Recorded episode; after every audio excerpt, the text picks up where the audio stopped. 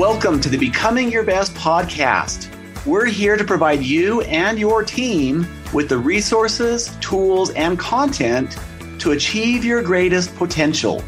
For those interested in additional resources or services, such as the weekly planners, online planners for Chrome or Outlook, keynotes, live training, coaching, or certification, you can visit our website at becomingyourbest.com.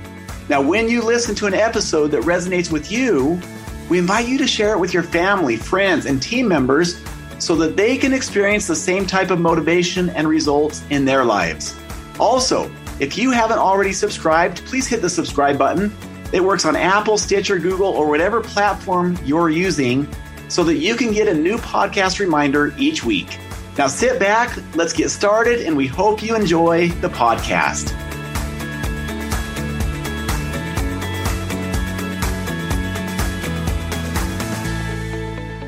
Welcome to our Becoming Your Best podcast listeners, wherever you may be in the world today. This is your host, Steve Shallenberger, and we have a special guest with us today. He is a former covert CIA intelligence officer, decorated military combat veteran, and successful Fortune 10 corporate advisor. And so, after 20 years of uh, leading literally human and technical intelligence operations for corporate and government clients, Andrew founded EverydaySpy.com, the first ever online platform designed to teach elite spy skills to everyday people. So, welcome, Andrew Bustamante. Hi, thank you very much, Steve, for having me. You know, Andrew and I had the chance to just visit briefly before our show today. There is a town in Spain called Bustamante.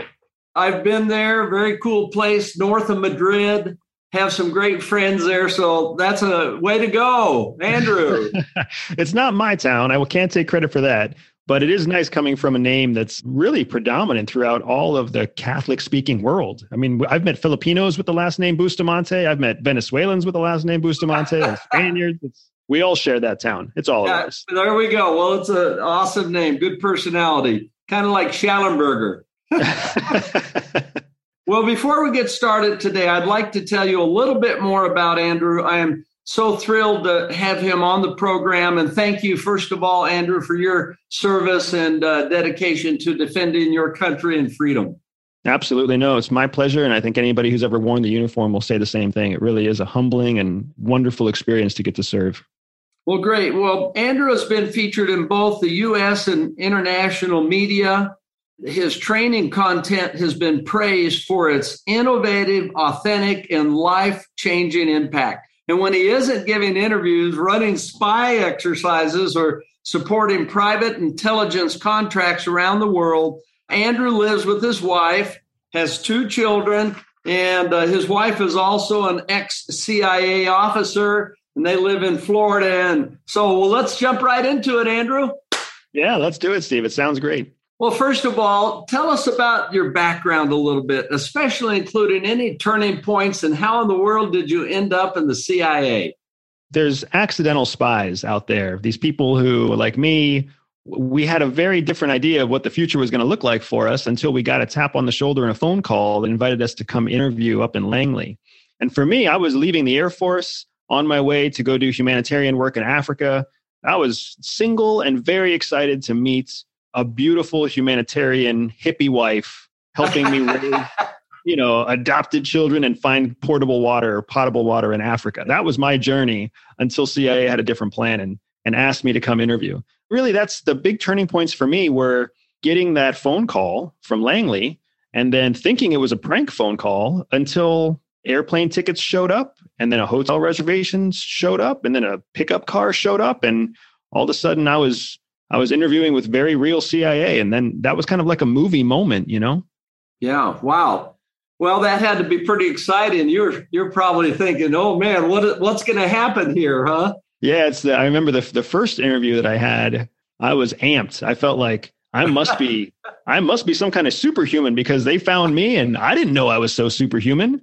And it wasn't until after multiple rounds of interviews and the, the psychological evaluations and all of the long extended polygraph you come out of that interview process and you don't feel superhuman at all. You feel like the scum of the universe, like they made all the worst mistakes finding you. And it was just a big reminder that you're a flawed, weak human being. it's a it's a tough process. Yeah, I'll bet it's quite a process to go from there, from that recognition of maybe what you were thinking to what where you ended up and then starting fresh and moving forward. What what was that like? Yeah, it's exactly right. So there were two big kind of refreshes. The first refresh was coming out of the interview process and realizing that there was something in the weakness, something in the humanity that was a good fit.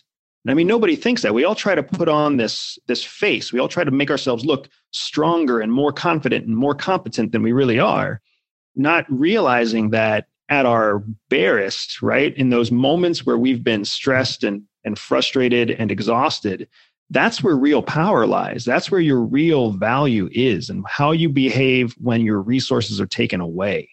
So when CIA taught me that and hired me, my life's never been the same. Now I realize, now I look at people and I, I invest and engage with people from the point of view to say, what are you like when all of the comforts and all of the resources are taken away?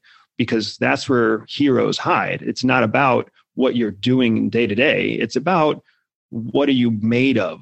What are you cultivating in yourself for those moments when the world really needs you? Well, thank you for sharing that background. And Andrew, what what is the most significant way spy skills have helped you succeed outside of the CIA? Yeah. So when I left CIA, um, it was another one of those refreshes. It was the second big refresh that I was just telling you about. And, you know, at first I felt like everything had been taken away from me. I felt like my community had been taken away because they were all covert spies along with me. My friends had been taken away. They were all undercover. I couldn't talk to them anymore. And we go through that period of mourning and it's easy to get sucked into feeling like you're not in control, like someone is taking something from you.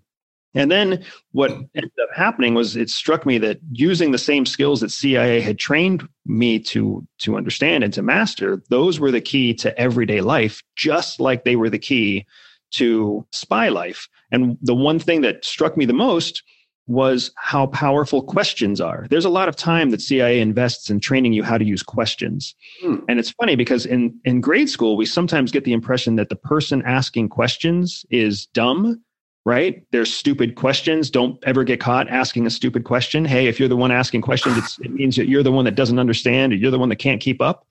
We're taught at CIA that questions are a very powerful tool to be able to take control of a conversation and actually begin persuasive suggestion to other human beings. When you ask questions, you direct the conversation when you ask questions, you actually steer the thought process of the person who's answering those questions. And even more powerful, when you're asking questions, you're leaving the human brain on the other side in a position where it's forced to answer the question. Yeah. How do you know what kind of questions to ask, Andrew? Yeah, it's a great question. So there's two types of questions. There's open-ended questions and then there's close-ended questions. Open-ended questions are the questions that don't have a simple answer. It's not a yes, no, on, off, go, no go type of question. All of those simple questions, those are called close ended. Open ended is when you ask somebody, What do you think about something? Why do you believe in such and such? What was your experience with this other thing? When you ask those types of questions, you invite the other person to look and think about the question introspectively and then you just let them talk. And it's amazing how much information people divulge about themselves, their beliefs, their thoughts, their intentions when they're just given free range to talk through an open ended question. Have you found that each type of those questions, an open end or closed end, has its place, or how, how have you used them? Good question. Really poignant and advanced question. So, you want to use open ended questions to learn about a person. And then as you start to learn and assess a person's beliefs, intentions, desires, then you can move to close ended questions to get them to start landing on specific conclusions that drive them to take action. This is something salespeople do often, right? They'll say, What do you look for in a new car? What would you like to have uh, you know what what type of safety features are important for your family? And then the person answers those questions. And then as the salesperson moves them through the sales cycle to get them to buy a specific car then they start saying things like you said you wanted safety belts in the back seat to keep your kids to keep your children safe right?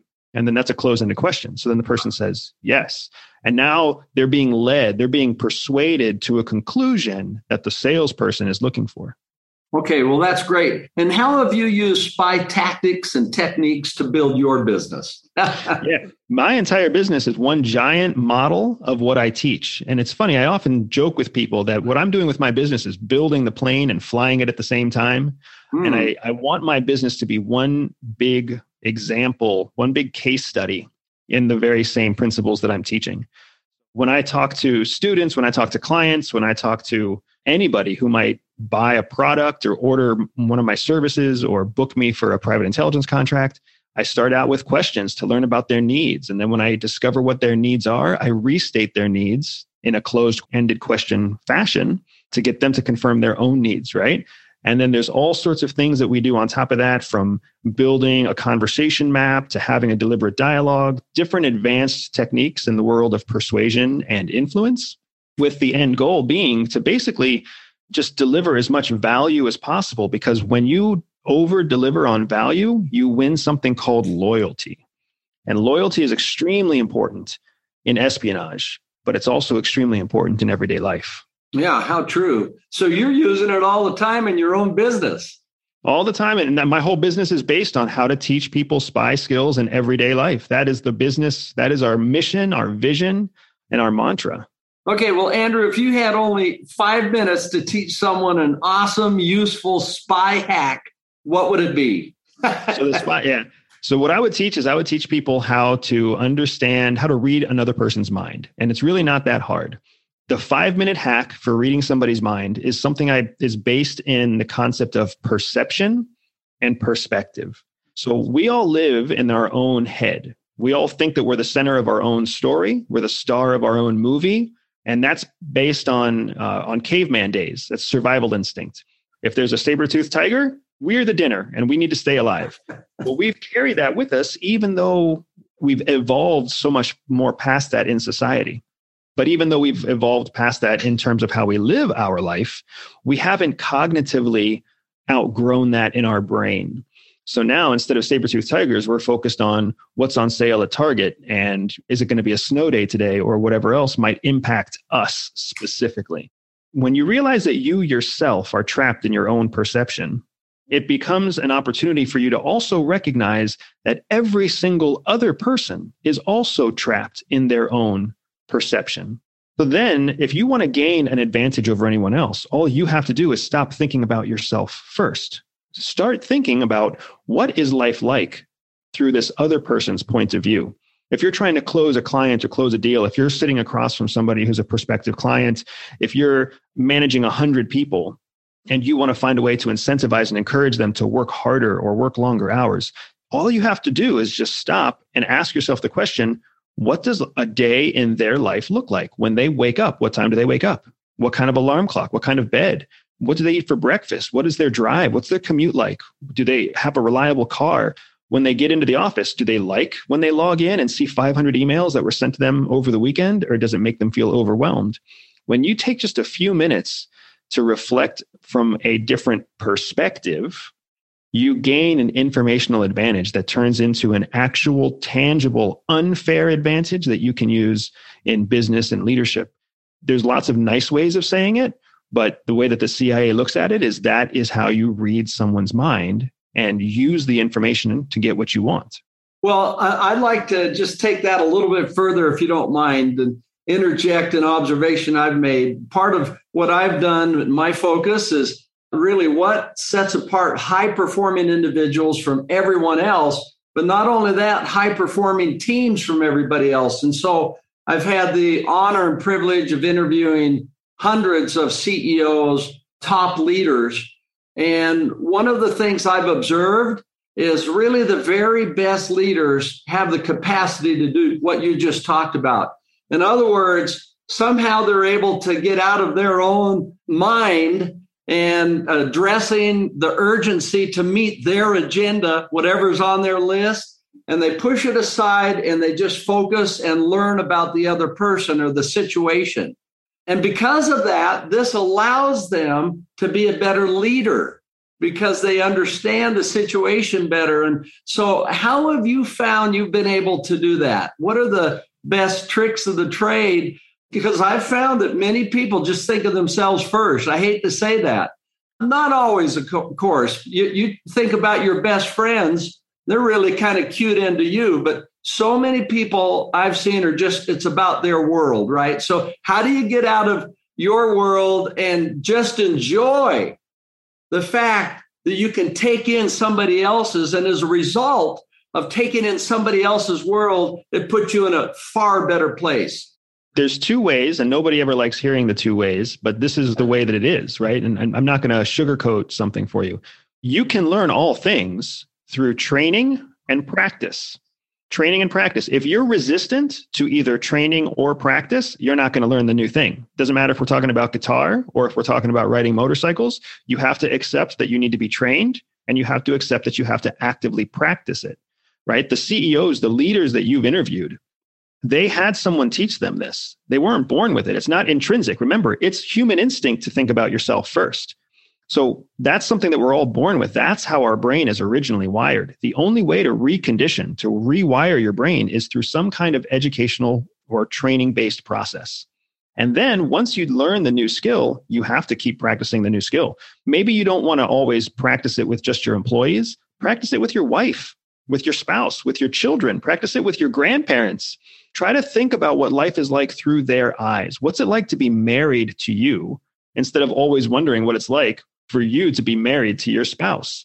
I guarantee you, you will see an almost immediate transformation when you start to take anticipatory action because you're thinking about the other person's needs. They will notice it. Even if they don't notice why you're doing it, they'll notice that something happened and they'll get this very confused look. And I think to your point, the reason that these CEOs are so successful goes back to something that we said earlier on in the interview. When you deliver amazing, overwhelming value to people, when you're the kind of boss that overwhelms somebody with outstanding leadership and outstanding encouragement, you win their loyalty. And a loyal person is just as rare to find as a person who is deserving of your loyalty, which is why we cling to those relationships so strongly. Okay, great. Oh, I love it perhaps what leads to training, in other words, an understanding a person just needs it is the awareness. And so the very thought that, you know, one says to themselves, hold it, I need to do this. I really need to just push back and and I'm going to listen first. I'm going to start listening to other people and I'm going to be curious about them and how are they doing and and the very moment they get to that point, then they'll they'll learn ways to do it, won't they? Then they can practice and that's the transformation that you're describing starts taking place. Yeah, absolutely. It doesn't take a lot of time. I mean, especially not if you're the kind of person who's used to dictating ideas and dictating orders. It just takes a few minutes of opening a conversation with questions like How are you feeling? What's on your mind? What's going on in your world? Just three or four minutes of that, and you're going to learn so much about the other person that you'll be able to shape that person's experience throughout the day. Well, I love that. That's great. I'm glad you brought it up. And what's one of the biggest misconceptions people have about spies in real life? It's the same one that I had when I got the phone call, right? When I got that phone call, I told you that I felt like, oh, I must be a superhuman. I must be something really special. The big misconception is that spies aren't special. There's nothing special about a spy. We're not born spies. We're not naturally smarter or stronger or faster. None of that's true. We're mm. just everyday people. But what happens is in our everyday lives, we get a call. We get a tap on the shoulder.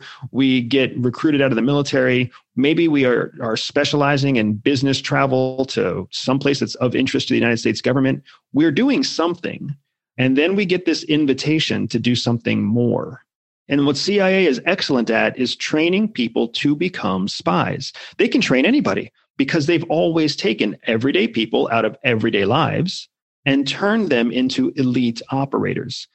When you recognize the fact that everyday people all have the capacity to become elite, there's something liberating about that. There's something powerful about that. And that misconception that spies are born elite, because that's what movies and Hollywood and books like to make it make it look like. When you let go of that, you realize just how much untapped potential is out there in in the human experience. Oh, that's great. Yeah. You're saying it applies everywhere. Everywhere. We can take, CIA has taken people with mental health issues. It's taken people with missing limbs. It's taken people uh, that were autistic. It's taken people of all races, all ages. They've taken people from all like all walks of life and turned them into elite operators to succeed in a specific mission. And that's, I mean, CIA is still the US government. When was the last time you heard someone say the US government was the best at anything? right? So even so CIA has just learned how to do this process very well. Anybody can learn that process and that's what's so powerful to me. Okay, that's part of what you share, isn't it? Absolutely, sir. Yeah, because I believe in it wholeheartedly. I've seen it happen to me. I've seen it happen to my wife. I've seen it happen to my clients and my students. It's I'm I'm on this train until it ends. oh, that's great. Uh, just out of curiosity, I'm sure our listeners would be interested in this, Andrew. How are you trained to manage stress, fear, and nerves when you are a field operator? Yeah, so there's a couple answers here, but I'll keep it short. So okay. the most important thing to recognize is that fear is not a present tense, a present mind moment kind of emotion. In your present moment, when you think about only what's happening right now, there is no space for fear. Fear is a future oriented emotion. Hmm. You're never afraid of what is happening. You're afraid of what could happen, what might happen. Consider yourself standing next to a Doberman. If you stand next to a Doberman and it sits there quietly beside you, you're not afraid of it. But if that same Doberman starts to growl and bare its teeth, now you're afraid of it. But you're not afraid of it as a right now in the moment, it's just a dog standing next to you. What you're actually afraid of is when is it going to bite me? When is it going to tear my skin? Where is it, you know, when is it going to attack me?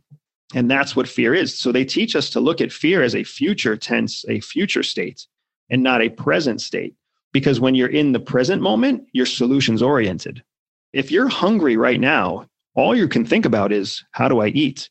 But if you're worried about not having food tomorrow, you're afraid of being hungry tomorrow and you're not thinking about solutions. You're focused on your fear. Mm-hmm. So that's how we're trained to deal with. That's how we're trained to observe and, and interact with fear. And then fear induces stress, fear induces anxiety. And a lot of times, just by living in the moment, in the present moment, and recognizing that you have a certain number of resources right now, certain realities that exist only right now, when you pour your energy into the present moment and you make your decisions from those from that information and those resources it transforms your relationship with stress fear and anxiety. Whoa okay. So in other words what you do is just focus on the now and go to work exactly and, right. that, that probably has to take some real discipline doesn't it?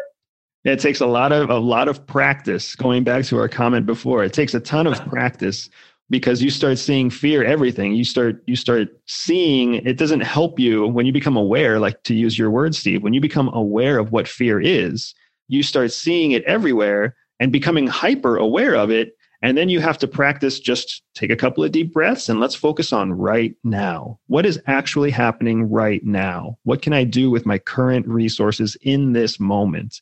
And after you practice that for a bit then all the demons start to quiet down and all the fear starts to become just kind of a, a, a distant noise.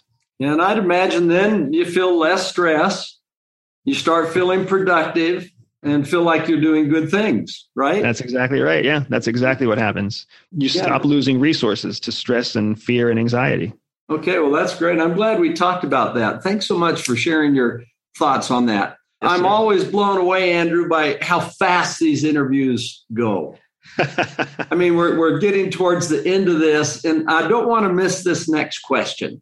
This next question is if you were going to give just a few tips to people from things that you've learned that would be helpful to them, some of the best things in their everyday life, in their relationships, but also in their work or professional responsibilities, what would be some of the most important ones you would share?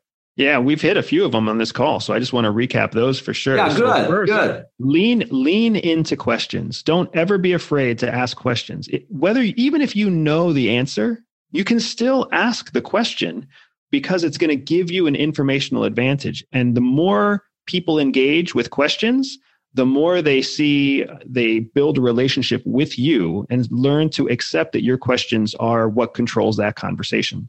The second thing we talked about was perception and perspective and the importance of pulling yourself out of your own perception Stop looking at yourself as the star of your own movie and start practicing putting yourself in the shoes of other people who are who you mm-hmm. would say are, are co-stars or supporting characters. Yeah. Look at everybody else and how they engage in their own life because that gives you again an informational advantage, an unfair advantage in understanding them and their decision-making process and the things that they care about.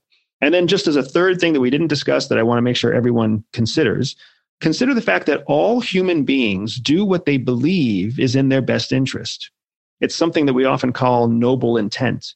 Everyone is making decisions, everyone is taking actions that they honestly believe are in their own best interest. So when you when you start to judge people and call them incompetent or call them unscrupulous or call them tricksters or tricky or scammers remember that there's some reason that they're making the decision that they're making, and they believe that that decision will serve them. If you practice perspective, you might be able to understand what it is that they're seeing. You'll be able to understand their decision even better. And honestly, if you're trying to protect yourself from a threat, from someone who's trying to scam you or steal from you or sell you something you don't need, oftentimes just that little practice of perspective helps make them human again at the same time as protecting you and your best interests. Well, that's great advice. Thank you. This is going to be fun. I'm glad that we offer a transcript of our interview to people so they can study this. They can actually see it in print because people learn different ways, right? Absolutely. Yeah, this is going to be great. Well, I've got a question maybe you're not often asked, and then I'd like to just uh, hear how people can learn more about what you're doing but that is uh, with your skills and your skills you've really worked to use them for good andrew. Congratulations. Thank you sir. Yeah you bet. We live in kind of a troubled world especially right now. We've seen some things happen in the last few weeks that are so disheartening for many of us. How do you engage in the world with your skills today and how do you lift the world? What do you do? Steve it's a great question it can be difficult sometimes to exercise some of the things we've talked about today, like perception and perspective and, and acknowledging noble intent. When you watch Russia actively in, invade Ukraine, and when you watch uh, China just shut down huge, vast manufacturing plants again just today because of another COVID outbreak, and and you see people suffering, and you see people out of work, and you see people troubled by what they think is a, an oppressive government or or a changing time. And again, it, for me, I look at the present moment. What is happening in my life, in my moments, and the moments that I can I can tangibly affect my children, my wife, my clients when I sit with them, my parents when I'm on the phone with them and they're talking and expressing their concerns and their fears. And I try to bring just a little bit of that clarity that CIA gave me to say that you have to accept that there are probabilities that face all of us, whether it's the likelihood of getting hit by a car or the likelihood of, of your government declaring martial law, right? There's, there's probabilities of everything. Dedicate yourself according to those probabilities that are most likely. And it's most likely that I can control giving my kid a peanut butter sandwich, and that makes him happy and brings him some, some sense of peace in an otherwise troubled world. So I would say the same thing to everybody who's listening. CIA officers live in the exact same world as you and I. And the way that we cope with the, the troubled virtue, the troubled nature of our world is to just ask ourselves, what can we affect in a positive way in this present moment? And then do that because that's what it takes to get you to the next present moment. And then you ask yourself the question again. Oh, fantastic. That's a great response. Thank you. Well, how can people learn about what you're doing, Andrew? I've got a couple of great options. If uh, if you're a podcaster, and I know people like listening to your podcast, Steve, I have an iTunes Top 100 podcast called the Everyday Espionage Podcast. So if you just put in the Everyday Espionage Podcast into whatever your podcast platform is, you'll go right to me, and and I'll be able to teach you a, a little bit more in in every episode. And then if you're a reader, if you like to browse things online, you can find me at my website, everydayspy.com just look for everydayspy.com and you'll enter my whole world my blog posts my youtube channel all of the different offerings that i give to clients and uh, and programs that i offer to civilians and to everyday people. And uh, and that's the world that i want to invite you into because that's when you reach out through everydayspy.com you can connect with me and my wife and my whole private intelligence network where we talk about really how how not just me but how all of my former cia and and former elite spy peers, how we all adopt and apply our spy skills in everyday life. Okay, well, that's great. And I'm excited to go there so I can read uh, your ebook on everyday espionage because it looks like it has some really great tips. And looking forward to that. I appreciate it, Steve. Yeah, thank you. Okay, well, thank you, Andrew, for being part of this show today. And what an amazing uh, discussion that we've had. We wish you the best in all that you're doing as you're working to make our world a better place.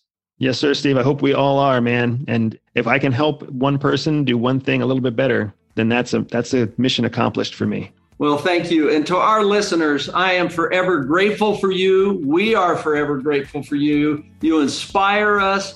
Grateful for your effort and work to become your best. That is an inspiration in itself. And we wish you a great day today and always. This is Steve Shallenberger with Becoming Your Best Global Leadership, wishing you a great day. Thank you for listening to the Becoming Your Best podcast. If there was something in this podcast that you felt would be helpful for a family member, a friend, or even a coworker, we invite you to share this podcast with them now while you're thinking about it. Also, remember to subscribe so that you never miss an episode.